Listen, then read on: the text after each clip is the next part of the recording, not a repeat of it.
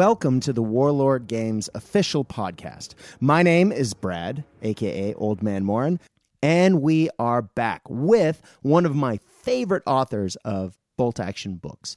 Uh, this gentleman has penned the Battle of the Bulge book and the New Guinea book. Now, both of those books are chock full of new, exciting units, great missions.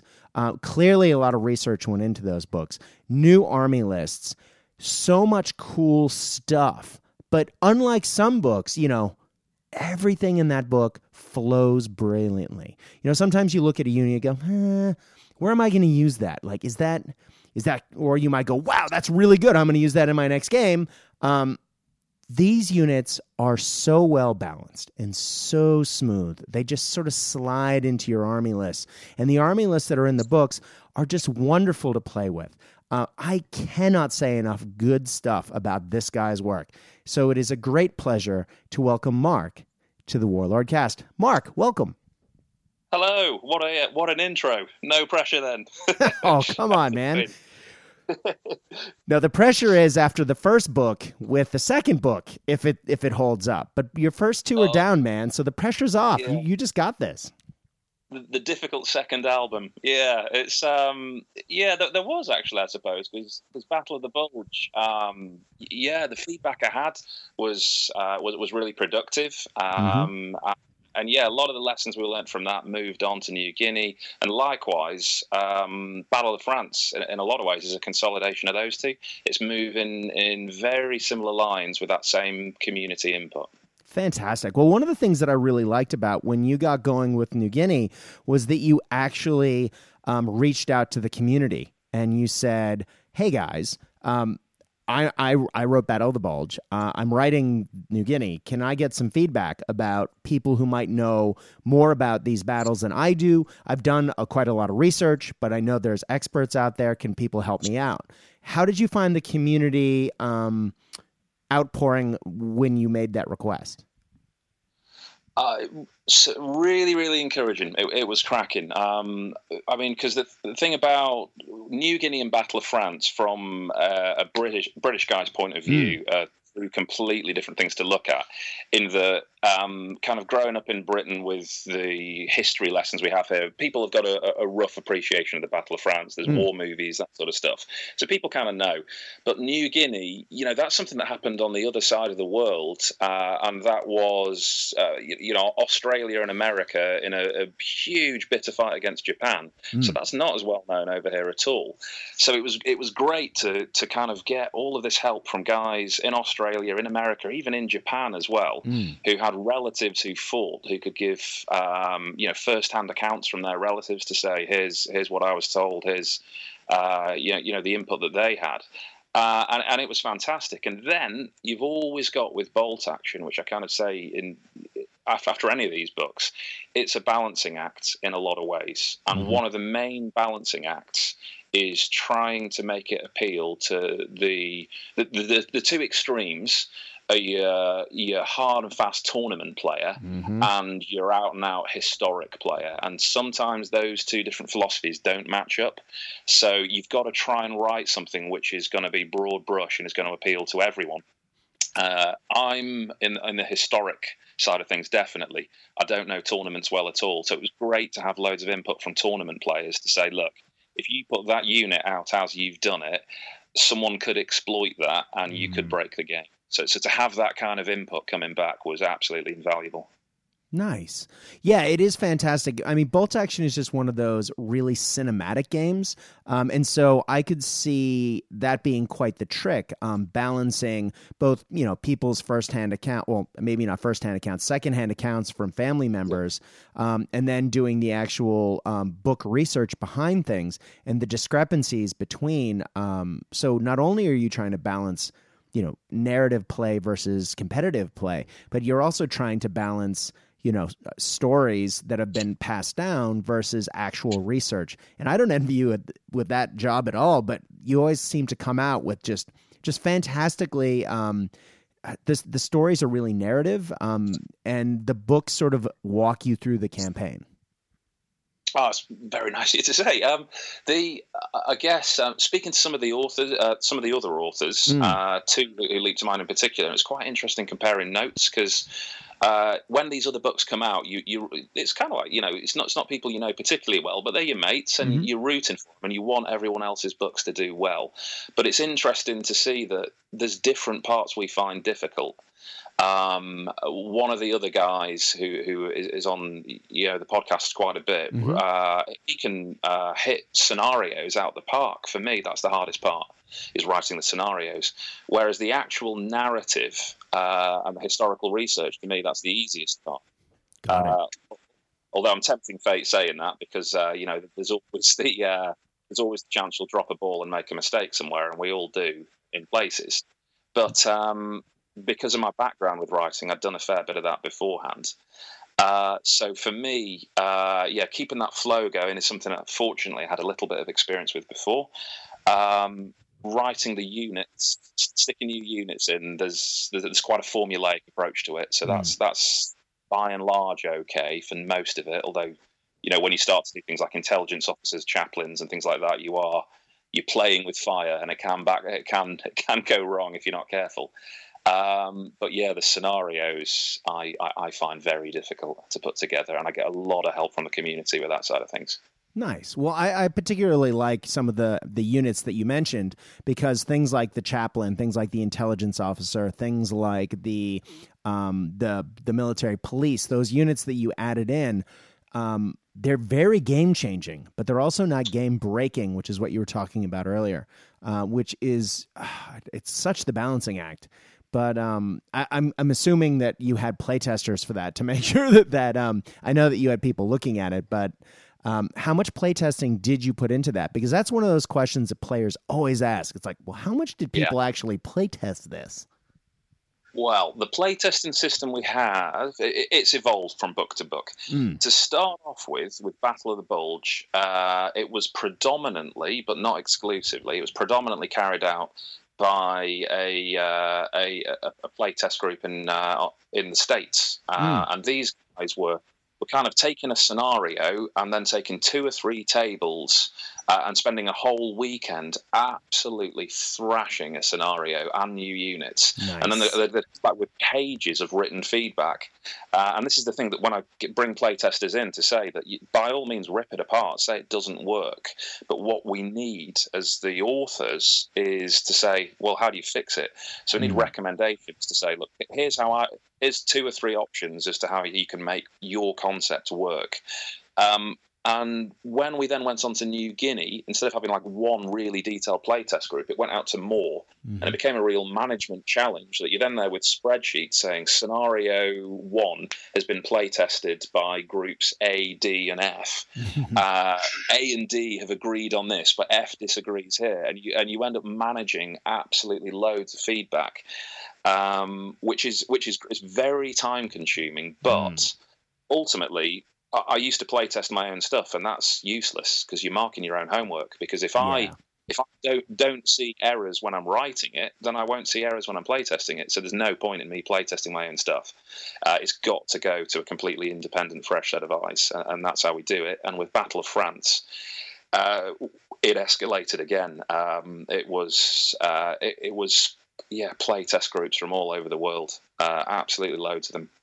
Um, so uh, so yeah, was, that was um, that that was kind of pretty much took as long as writing the book was managing the play testing and the feedback.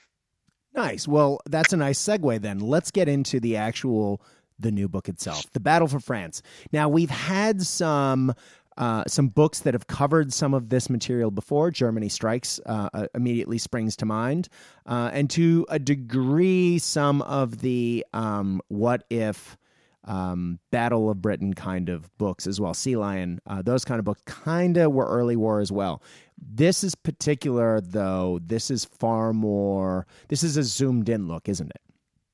Yeah, that's a really good way of looking at it. Um, when this title was first sent my way, uh, I but that was literally my first bit of feedback was hasn't Germany Strikes already covered this? Right. Uh, so so there was definitely a concern.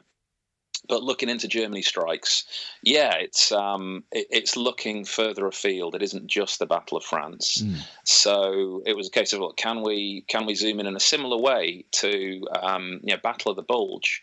Uh, and some of the scenarios in there had been done before. So I thought, well, you know, can, can we do this? Can we make it work? Mm-hmm. And I was asked the question: Look, if you don't think you, uh, this this can work, we'll we'll maybe look elsewhere. So uh, it is. So it's my fault. I said yes, I can make this work.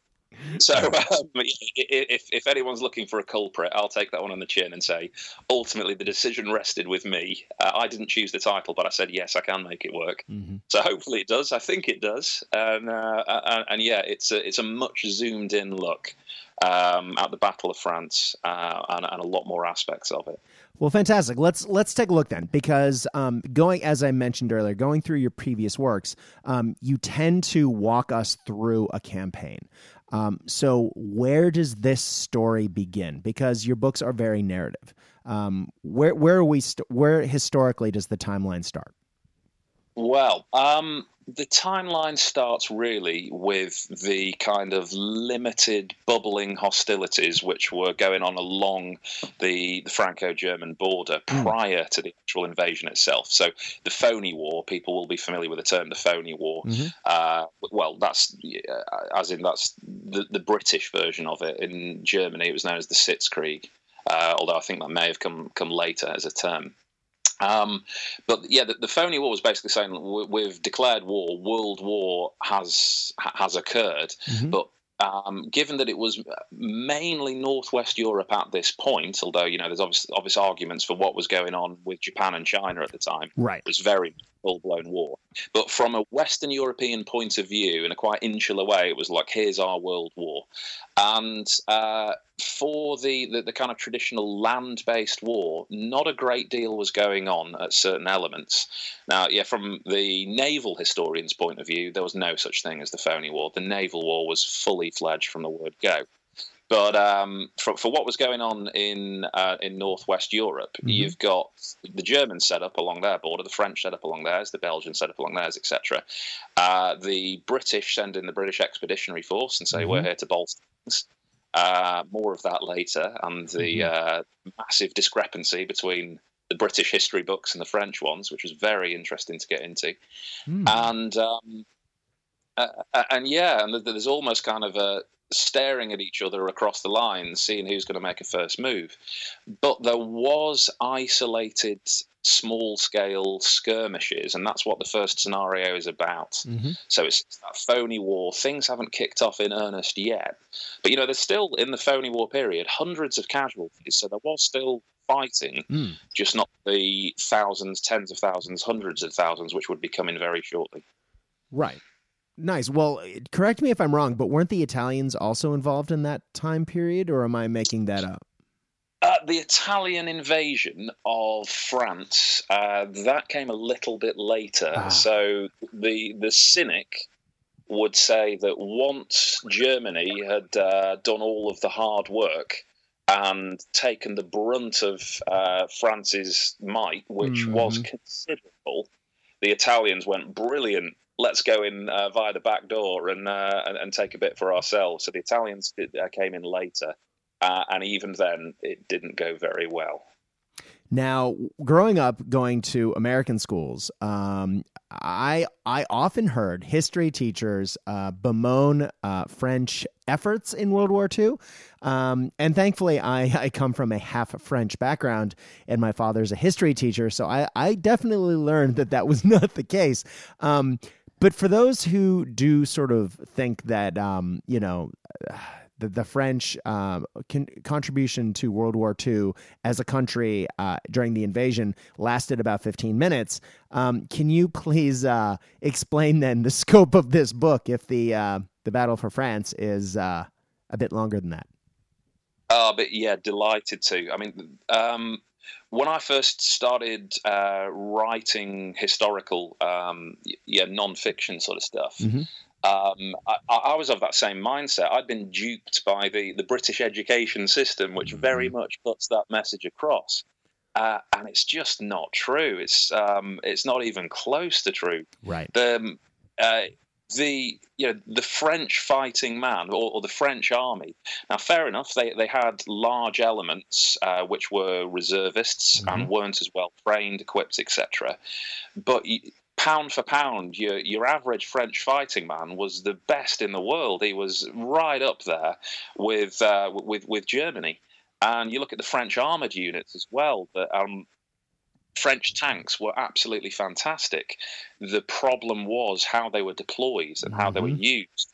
Um, so, uh, uh, and uh, you know, again, um, there's this kind of British fallacy that basically the French were just losing and it was all going horribly wrong. The British Expeditionary Force came came across, held the line valiantly, but it, it, was it was just too little, too late, and the French had already lost the war. So the British then had to, to carry out a staged withdrawal. That's not true. That's British propaganda in World War II, uh, mm-hmm. and that's not at all the uh, the French held the line. They did, um, but you know, it's the Battle of France to me isn't a story of the failings of the French. It's a story of the outstanding capabilities of the Germans. Mm. It's it's uh, it, it's about how well the Germans did, not how badly the French did. Although it's you know there's there's always going to be different elements and different aspects to it, and I think there's a quite a big argument to say the French fighting man was betrayed and badly let down by the the the, the higher echelons of their leadership, mm. uh, particularly particularly. So if, if you did want to point a finger at the French, I'd say you'd be looking at the uh, at the politicians and the general staff rather than the fighting men on the front line. There you go. So let's get back to the battlefield for bolt action then. So it sounds like this is a book that will be filled with scenarios where we have a lot of those uh, those heroic uh, defenses um, and resistant movements um, to to stymie the German advance. Um, would that be the case, or? Yeah, um, the uh, that is kind of a theme running through it, in that um, by and large, for you know, for, for the vast majority, mm. uh, the Axis player will be the attacker, and mm. the Allied player will be the defender. And also, given uh, uh, again that British slant of the Battle of France of all right, so this was about the British Expeditionary Force with a bit of French guys on the side. I've really tried to steer away from that in this book. This book for the Allied player is predominantly French, so it, it is aimed at the guy who has bought a early war French army. That's that's you know what what the focus is. There's still a lot of British content in there. You know, we've mm-hmm. we've gone years of bolt action somehow without British engineers ever appearing. So that was like, well, let's let's get him in there. Right. Um, so yeah, there's still uh, new British units, but yeah, certainly the focus, as you say, is Germany and uh, to a smaller extent Italy being the aggressor, being the attacker, and the French, sometimes British, sometimes Belgian player holding the line. Fantastic. Oh, that just the the the scope of this is just opening up in my mind, and I'm seeing the battles as they unfold. Um, all right, so clearly, though, there there may be some exceptions to this rule. Are there just a few little historical anecdotes of um, things that you tried to squeeze into scenarios that you think uh, the listener would be interested in hearing about? Yeah, I mean, there's uh, yeah, there's still some uh, where it's where it's the other way around. Uh, one, for example, I'm just scrolling through to see if I can uh, find the one I'm looking for particularly, which is Frankfurt, um, mm. which uh, where are we? Which, which, people will have heard of anyway. It's quite a famous uh, armored engagement, which is yeah the Arras counterattack. Mm-hmm. Now, what this this is now I've, I've here said how it's all French focus here I am now talking about the British. Mm-hmm. Um, so, so, this was a British counterattack, which was um, main. It, it, was based mainly around uh, Matilda tanks. Uh, actually, a lot of it was Matilda ones uh, as opposed to Matilda two, which most people know and love. Yeah, but. Um, the Arras counterattack was a, a really good example of winning the battle, losing the war. It uh, it was successful in some uh, places in that you know there was a uh, an Allied advance against the Germans, but ultimately it achieved very little. Uh, and succeeded in the British losing a lot of their armor. It's the yeah the, the sort of the, the, famous anecdote a lot of people have heard of of uh, Rommel mm-hmm. of when he brought in the 88 millimeter anti-aircraft guns to fire them open sight against British armor because stuff was just bouncing off the Matilda twos. They, uh, you know, people kind of associate that that kind of um, impervious tanks and stuff bouncing off them with Tigers, King Tigers, yeah. etc. But actually, in 1940, it was very much the Allied tanks. It was the Chars and the, and the Matildas, which the Germans really feared, and they had to outmaneuver in the end.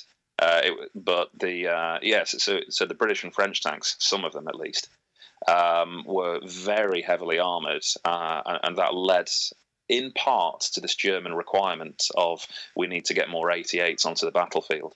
Uh, and some historians, depends on which ones you read, some will say that uh, this is was one of the direct links to the Tiger being developed. Oh, that's fantastically interesting. I didn't know that. Uh, that's oh, ah. I'm oh, I'm more intrigued by the second. Um, all right, so you, you you talked about French and German forces. Clearly, you also mentioned British. Now you did say Italians. Now I'm an Italian yes. player. Is there is there stuff for me in there?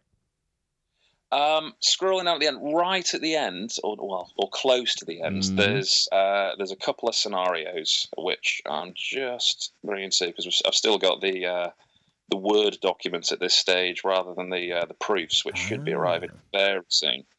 Um, in fact, I believe after all of that, yeah, the, the, there's yeah, there's there's one in particular. So the, the Italian input is um, yeah for, for, Italian players. So I'm not duping anyone. It's not it's not a huge uh, Italian input, mm-hmm. but uh, Battle of the Alps uh, is what we're looking at, the 11th scenario. So, mm-hmm. which is when um, in late June, 80,000 Italian soldiers came plunging through the Alps.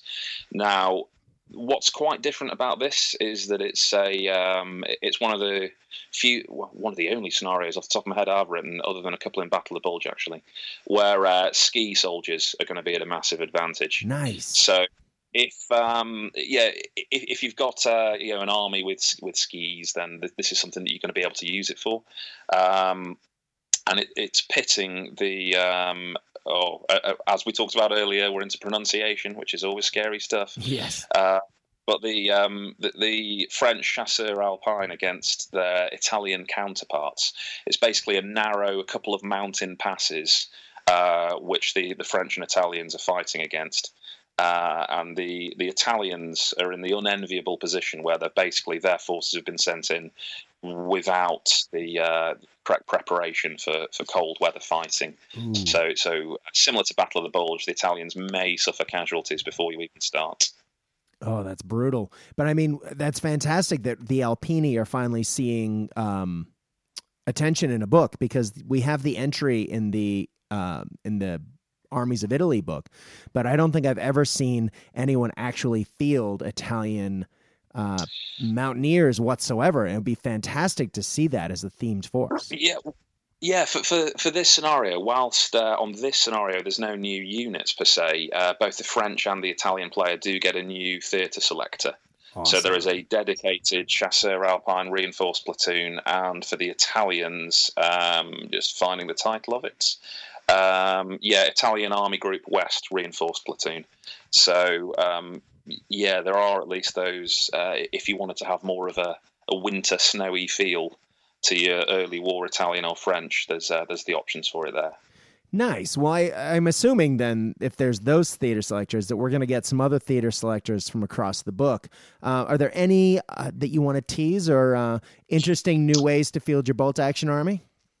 Yeah, um, there's a couple of armored ones in there. There's, uh, but I think one of the um, one of the more interesting ones for people who want something a little bit more left field and mm-hmm. a little mm-hmm. bit different is uh, reconnaissance motorbike platoons, uh, particularly with sidecars. In the at this stage of the war, um, it was still kind of thought that it was tactically quite a good idea to send in legions of motorbikes and sidecars with weapons on them.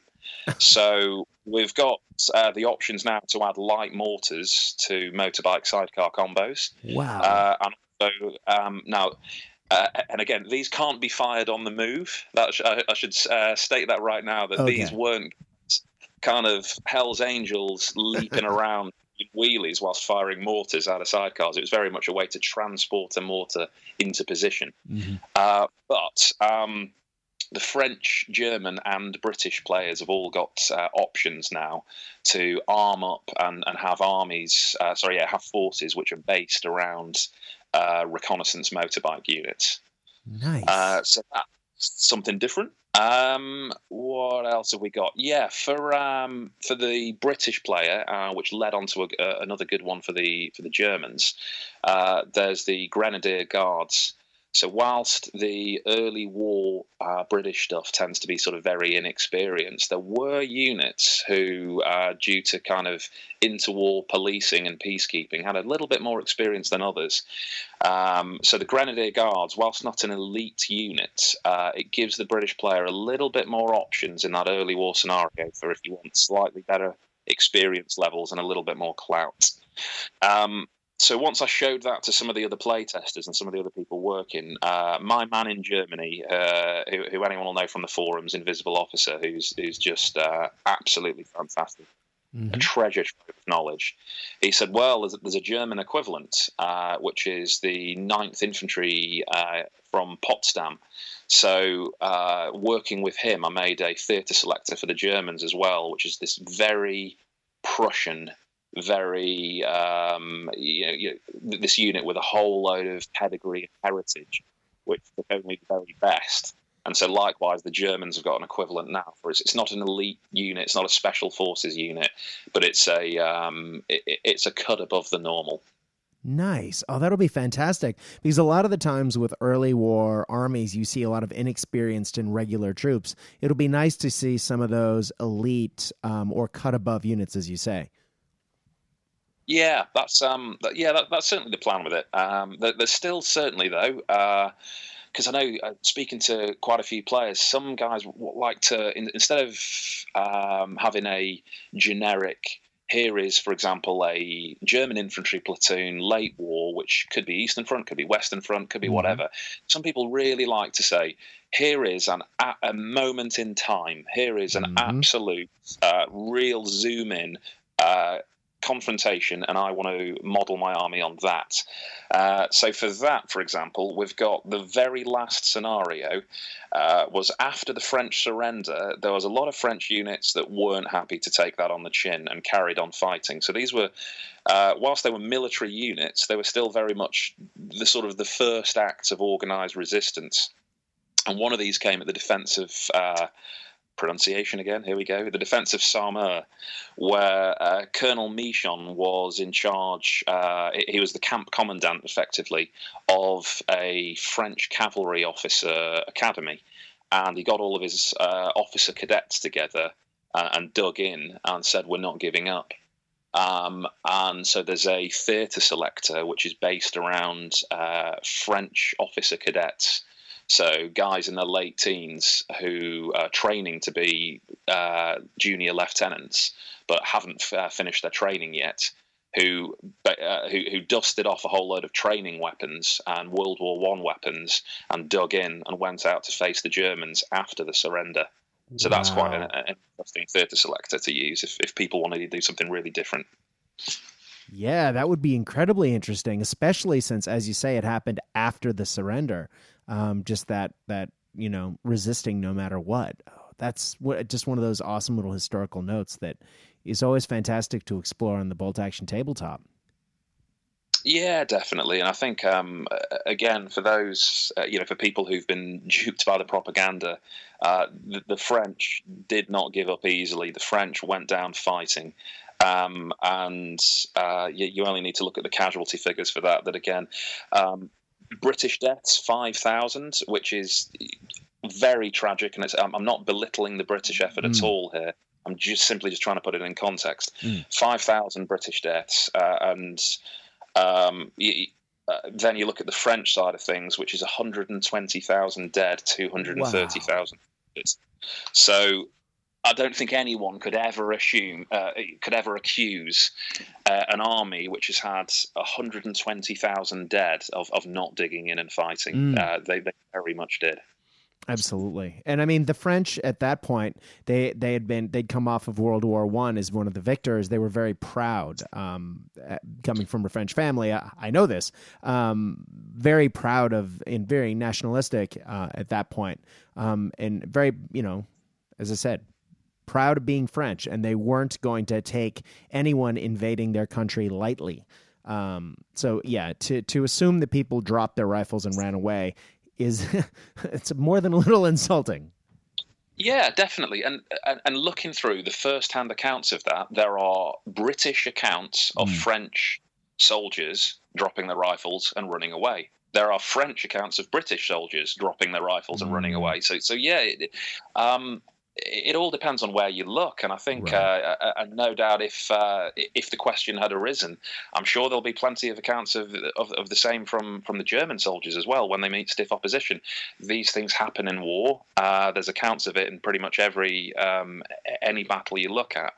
But uh, yeah, the, the, French have ended up. Uh, I think it's just the sheer surprise of the fact that the French military, uh, certainly the French army, was considered the most powerful army in the world, mm-hmm. and so it was such a surprise um, that the surrender came so quickly. But again, uh, you'd, you'd kind of need to look at the French political setup rather than the tactical level military setup yeah. to get your answer to that one. Definitely. Well, one of the things that I've loved about your books has always been the new units. Uh, and as I talked about before, you like to put in units that change the game, um, but don't break the game. Now, huh, no pressure, but I'm. It's one of the things I'm looking forward to with this this book quite a lot. Now, you've already mentioned some really exciting new units. Uh, for example, I know that I'm going to be using a um, adding some British engineers to my uh, Sikh army, uh, even though that's in the Desert War, um, because I know that there were engineers there. We just never had the entry for it. Um, given that this is the Battle of France, um, and this is Germany on the attack, I know that we've had um, German pioneers in the past, so I'm assuming they're going to be there. Uh, what what what can we look forward to? What are some of the new the new units that uh, you mentioned? Motorbikes with light mortars. Do we get new stuff beyond that? Yeah, there's, there's quite a few, and this is in absolutely no particular order. This mm. is hmm. literally me scrolling through the uh, mm-hmm. the last draft Word document uh, and just looking for new units as they pop up. So, uh, fifth columnists for the French. Uh, well, it's more for the Germans, really. Yeah. So what got is, yeah, you, are you, totally right that the um, the antagonism towards the German invasion from the French was, was very strong, as mm. you'd expect but not exclusive. And there was certainly a, um, a core of people within the far right, uh, within France, who invited the were very you know, welcoming of the German invasion and took up arms um, against the Allies. So, in certain scenarios, the Germans can now have uh, these little two-man units with Molotov cocktails and rifles, who can forward deploy um, uh, and uh, you know, basically sneaky uh, civilians who were uh, uh, fighting against their own. That's fascinating. So, I mean, we've seen partisan units in Allied armies before. We've seen them yeah. um, in the in Soviet forces, for example. Um, and yet, and we yet we know that there were people who aided the Germans, but we haven't, outside of the Sea Lion campaign books, we haven't really seen anything that would encompass that. So it's awesome that that's in there. Yeah, it's, it's, something a little bit different. Mm. Um, other stuff we've got, um, other new units from. Whilst we've been talking about trying to give early war players some uh, some units with some more clout, there's also still plenty of lower level units. So, for example, for the French uh, French Navy, so French matelot squads, which are on the uh, coastal positions and in port mm. towns, there were French sailors who their ships were alongside who were told basically go grab a rifle and go join your army brethren and go get stuck in. Uh, so that there's options for those for the French.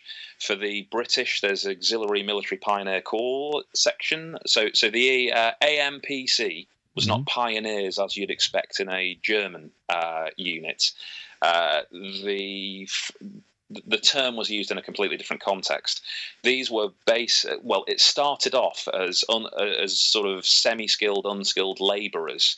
So these were reservists, elderly veterans, etc., who went along with the BEF to dig trenches and um, uh, and infrastructure but uh, so you know they were kind of seen very much as uh, third-rate soldiers initially, but there's a, uh, particularly around the again the coastal towns. There's a lot of incidences of these guys who were not seen as you know uh, a strong fighting unit, who dug in, got their rifles, and, and got stuck in just the same as anyone else. And so the AMPC evolved throughout the war into something which became a real badge of honour. So uh, that's an option for the British guys. Cool. Um, scrolling through, what else can we find? Um, there's some erratas on. Um, Mm. uh, again, whilst I've, I've, I've mentioned uh, that I had a, a lot of help from the German side of stuff, I had a great deal of help from the French side of things. Um, and my go-to man in France uh, got in touch and said, "Look, there's um, there's some stuff we can do with the, the the French list where there's there's some options which aren't there which should be.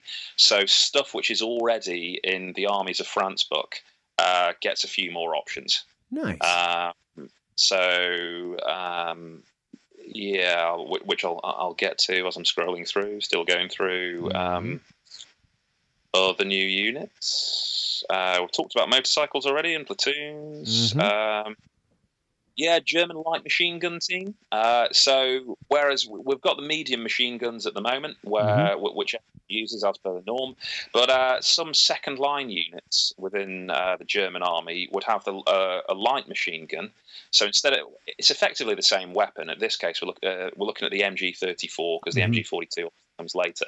Right. But the MG34, you stick it on a bipod, it's a light machine gun. Stick it on a tripod, it's a medium machine gun. right. Uh, there were teams whereby they had a frame where you could use it in a, a on a pintle mount, so it could be used in an anti-aircraft role, um, but it wasn't tripod mounted, so you can't really get that sustained fire out of it. Oh, so wow. for second line units, you can now have German light machine gun te- teams, which are cheaper, and you can give the flak rule team.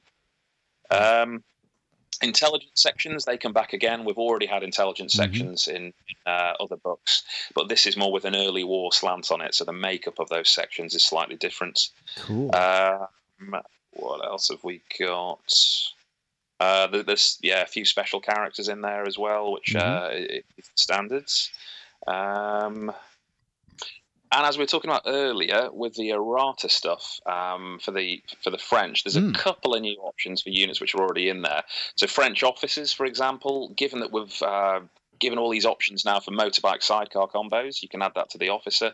And likewise, if you wanted, um, well, if you've got a reinforced platoon which has got at least two cavalry sections, then you can add horses to French officers as well and have them as as cavalry officers. cool. Um, we're now into the back into the sordid realms of my French pronunciation, but uh, uh, chasseur and dragon portes Mhm. units.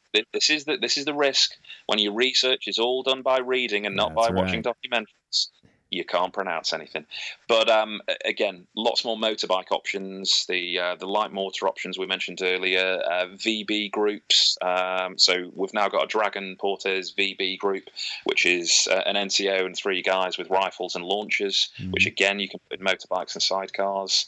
Um, another another new one for the, uh, the Germans is um, uh, more uh, another uh, way of uh, using bicycle troops, uh, which in addition to the options which are already in armies of Germany, uh, Mm, and then we're, we're back into the, the military police again, early war, um, which we've seen in Battle of the Bulge before, but this has got yeah that, that early war slant on it instead.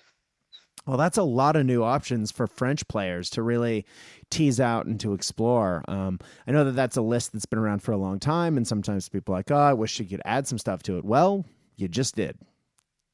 So Yeah, fingers crossed. It'll um, it- it'll hopefully give because I was pleasantly surprised by how many people are using early war French armies. mm, Uh, this isn't a niche. This is a pretty popular area. yes. So hopefully, uh, whilst this isn't going to revolutionise uh, everything, it's going to give a, a solid amount of new options, um, and is uh, is going to help out those guys who who haven't seen as much exposure. in other in other campaign books. That's right. That's right. Well, let's let's get on to the the thing that as as exciting as all of this has been, and this has been really exciting. There is something at the end of this book that uh, you oh, you yes. talked about off air that has my bolt action juices flowing in a big way. Please tell us more. Right, Company Commander, yes. which is a, a, new way of playing this. Um, I'm excited and petrified about because this is the biggest risk I've taken with uh, with playing with the, the, mechanics of the game. Mm. Uh, I think this is going to be a bit of a um, p- people. I hope some people will love it.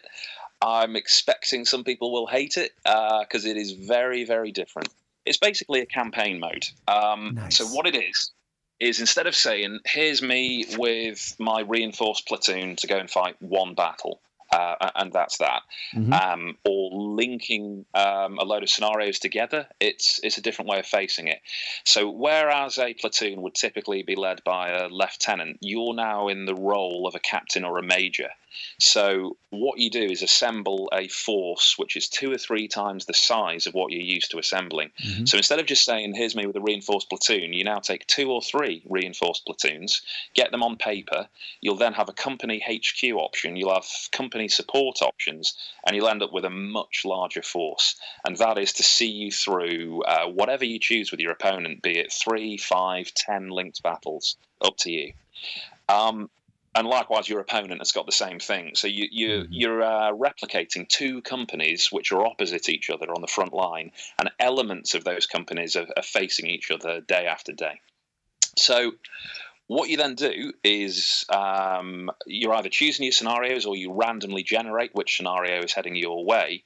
But you've you've then got a an element of randomization, which is going to choose uh, what what forces uh, you can actually send to it. So you're not turning up with a whole company with three reinforced platoons on the table.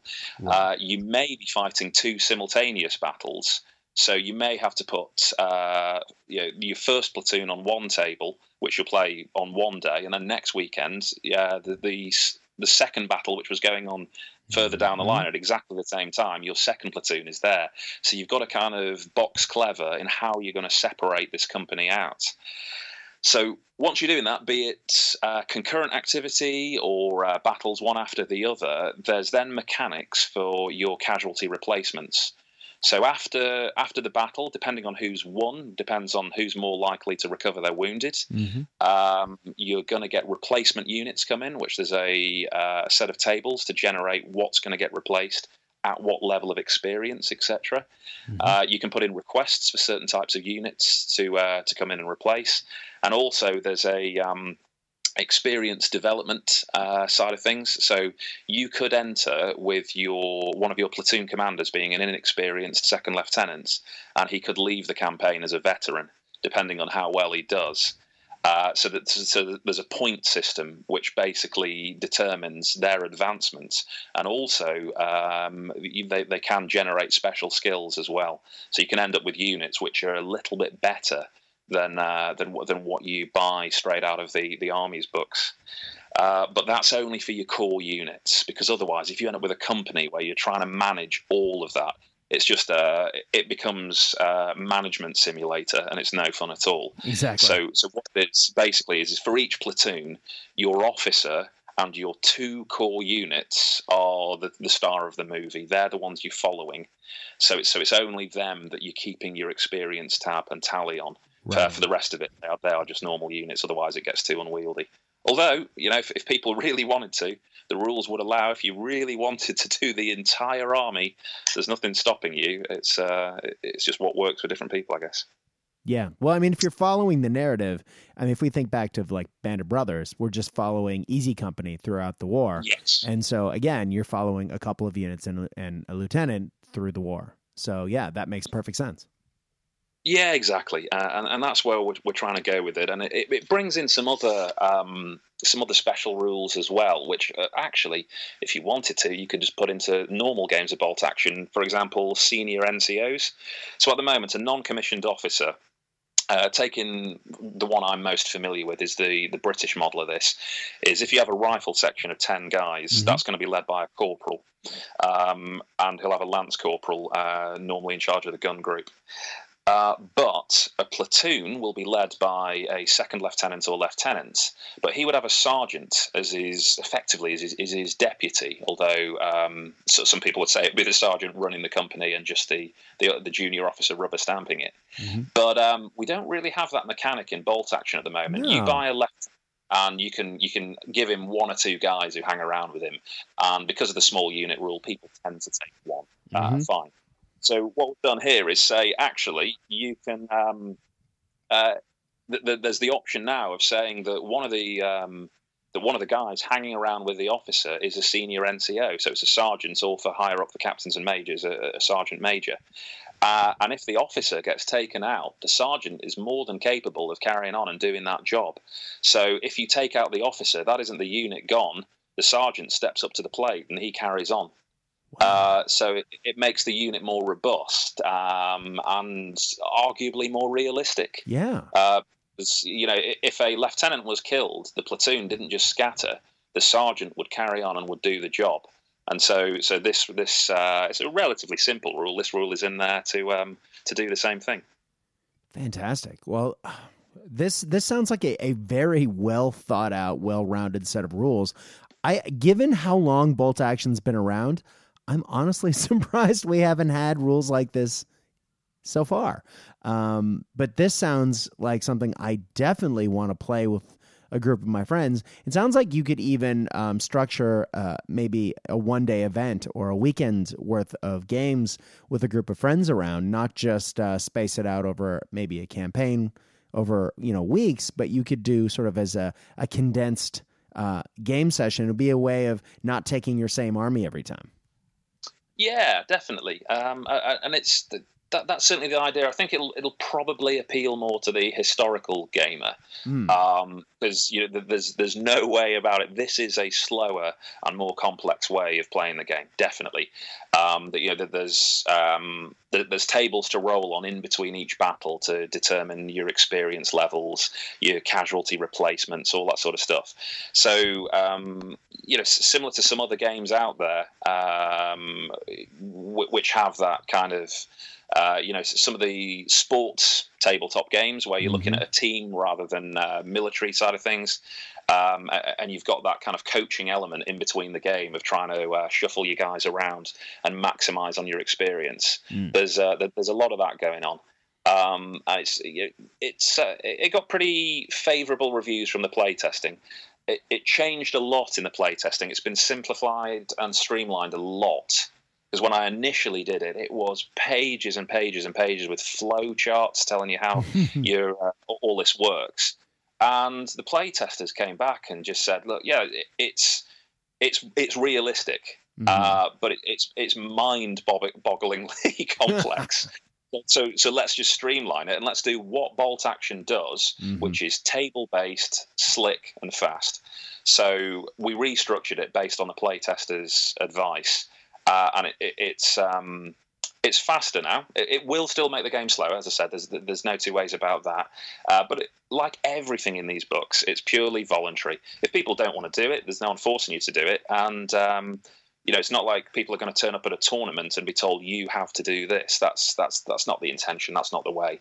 So, as with all of these books, uh, players pick and choose what they like, and if there's bits you don't like, then then give it a stiff ignoring. That's that's no probs. Exactly. It's just the book is supposed to be here is a whole toolbox of new stuff to appeal to as wide a variety of people as possible. And what one person may love, someone else may hate. We, we acknowledge that. So it's it's just there to say pick the bits you like, ignore the bits you don't like. Those bits you don't like, someone else will. It, that that was aimed at a different kind of player. Nice. Well, that's fantastic. Uh, just I'm so excited to get my hands on that. I mean, the whole book, but that part of the book in particular, and uh, get it cracking open and get some games going. Oh, Mark, I got to say, it is always a pleasure having you on uh, any podcast and just hearing the ideas that are pouring out of your head. Um, is there anything else? I mean, our time is coming to a close. Uh, is there any any other little tidbits you want to share, or should we uh, should we just um, you know, cross our fingers and wait until it comes out? Uh, is this? I, I think um, the only other tidbits, as, as you said, uh, given the time frames with the recording, elements of uh, by, by the time this is released, uh, elements of what I'm talking about now uh, will already have hit the shelves, but elements won't. Uh, hopefully, by the time this has hit the streets, uh, there'll be some uh, free downloadable PDFs out, which nice. are on. Um, basically support platoons. So instead of having a rifle platoon, mm-hmm. uh, and this is stuff that started as early as Battle of the Bulge, that when we did the American anti-tank platoon. Yes. So instead of your uh, infantry sections, infantry squads in the U.S. Army case, mm-hmm. that um, you, have now got uh, here's two or three anti-tank guns. Um, we've I've sort of taken that idea and run with it. So uh, there's going to be a uh, uh, there are drafts at the moment for a British, German, American, and Japanese uh, support theatre selector downloadable PDF, which gives you options for mortar platoons, uh, heavy machine, well, medium machine gun platoons, um, artillery batteries, all this sort of stuff, and new bespoke rules for uh, support officers. So officers who who don't specialise in leading infantry uh, sections, they specialise in taking charge of mortars and machine guns. Uh, so so that's going on, and also the very very very first thing I did was uh, for bolt action was the four seven commando list. That's right. Which was uh, yeah Royal Marine Commandos at D Day. Mm-hmm. It's been years years since I did that. So I revisited it and thought, first off, bolt action V2, and second off, with a bit more experience now, mm-hmm. can I do better?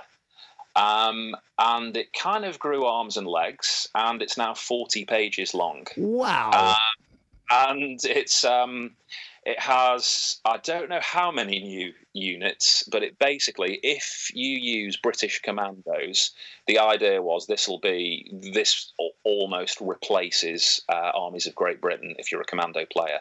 So it gives options early, mid, late war, uh, Mediterranean, Northwest Europe, and uh, the Far East uh, Army, uh, Royal Marine, and Royal Navy commandos, beach parties, uh, raiding parties in the early war period, uh, everything. I've uh, I've tried to just write a document which, from a historic point of view, it follows that same thought process as 4-7 Commando, but just gives every option I possibly could find uh, decent historical references for. So the Commando players can now play nearly, not by every, but nearly any theatre any year in the war and have options open to him. That's fantastic. When do you expect that to be out? Oh gosh, I think that's going to be quite a long time uh, okay. because I, I had uh, a bit of time to myself and I wrote a whole load of these, and there's a release schedule for them. And I think the support uh, platoons for the four nations we've done are going to be 1st mm-hmm. Then it'll be this, and then again, it's in its early days and it'll need a, a lot of playtesting and proofreading. I did the same for US Rangers as well. Ooh. So there's a, it's, it's not 40 pages because there, there just simply wasn't much stuff. The Rangers uh, didn't get the same, they didn't have that early war uh, period to right. be. Uh, so, so it's, so it's mid and late war. Uh, but yeah, there's a relatively extensive document giving US Rangers players a whole load of options as well uh, and new units. Wow. I I blown away. I didn't know any of those things were coming, and I'm excited about all of them. Oh, that is fantastic news! Uh, and those will be so to to find those. We should be keeping our eyes peeled um, to the weekly Warlord um, uh, news emails, uh, and yeah. we should be checking the website regularly. Yeah, uh, the uh, the the emails that are coming out twice a week that's mm. that, that's when it'll be announced as and when the, the, this stuff's getting released but um so again, to, to manage expectation realistically um, for some of these six pages uh, they should hopefully be relatively thick and fast but for some of the more extensive ones there's uh, they're in draft format Mm. Uh, so there's still a lot of work to be done, and for, for the guys at Warlord HQ as well, um, it, it, the, the, presentation of it, you know, there's photo shoots to be done to support mm-hmm. this stuff. There's all of the actual um, graphical design of the PDFs and that mm. sort of mm. stuff. So there's still quite a lot of work to be done. Uh, and um, yeah, when, when, we get external eyes in to look at it, there may well be a you know a big moment of hang on, that's a game breaker. In which case, we're back to the drawing board, and that may cause delays. But I'm sure you know anyone listening to this will agree that it's better for delays rather than for a rushed product, which is going to break the game. Amen. So if there are delays, it's for a good reason. It's it's because we want to get the job done properly uh, and not ruin things. Fantastic. Well, oh, you've given us so many things to look forward to. I hate to say goodnight, but I, I think it is about that time. Um, no. Oh, God, Mark, thank you so much for coming on. Please come on again soon. Uh, every time I've talked to you, I have walked away with a, a giant gleam gleam in my eye and uh, bad ideas rolling around in my head uh, of uh, you know more figure cases I have to fill. But Oh, that is exciting stuff. Um, ladies and gentlemen, if you have any feedback uh, for Mark or for me um, as the as the the quote unquote host of this show, um, please let us know. Um, I can be reached. My name is Brad. Um, my other podcast that I do alongside this is called Cast Dice, C A S T D I C E. I say that because if you type Cast Dice into Facebook, um, you will find a web page called The Land O Misfit Toys slash the home of the Cast Dice podcast. And you can um, you can message me directly there um, with anything you would like to hear for this podcast uh, or just kind words if you have some. Believe me, we always take those. Uh, but th- again, guys, we know that po- there are so many podcasts that you can listen to these days um, that are just wonderful and are just great to listen to. It is just wonderful that you've taken the time to listen to ours this fine day. Uh, thank you very much. Your time is appreciated. Thank you and good night.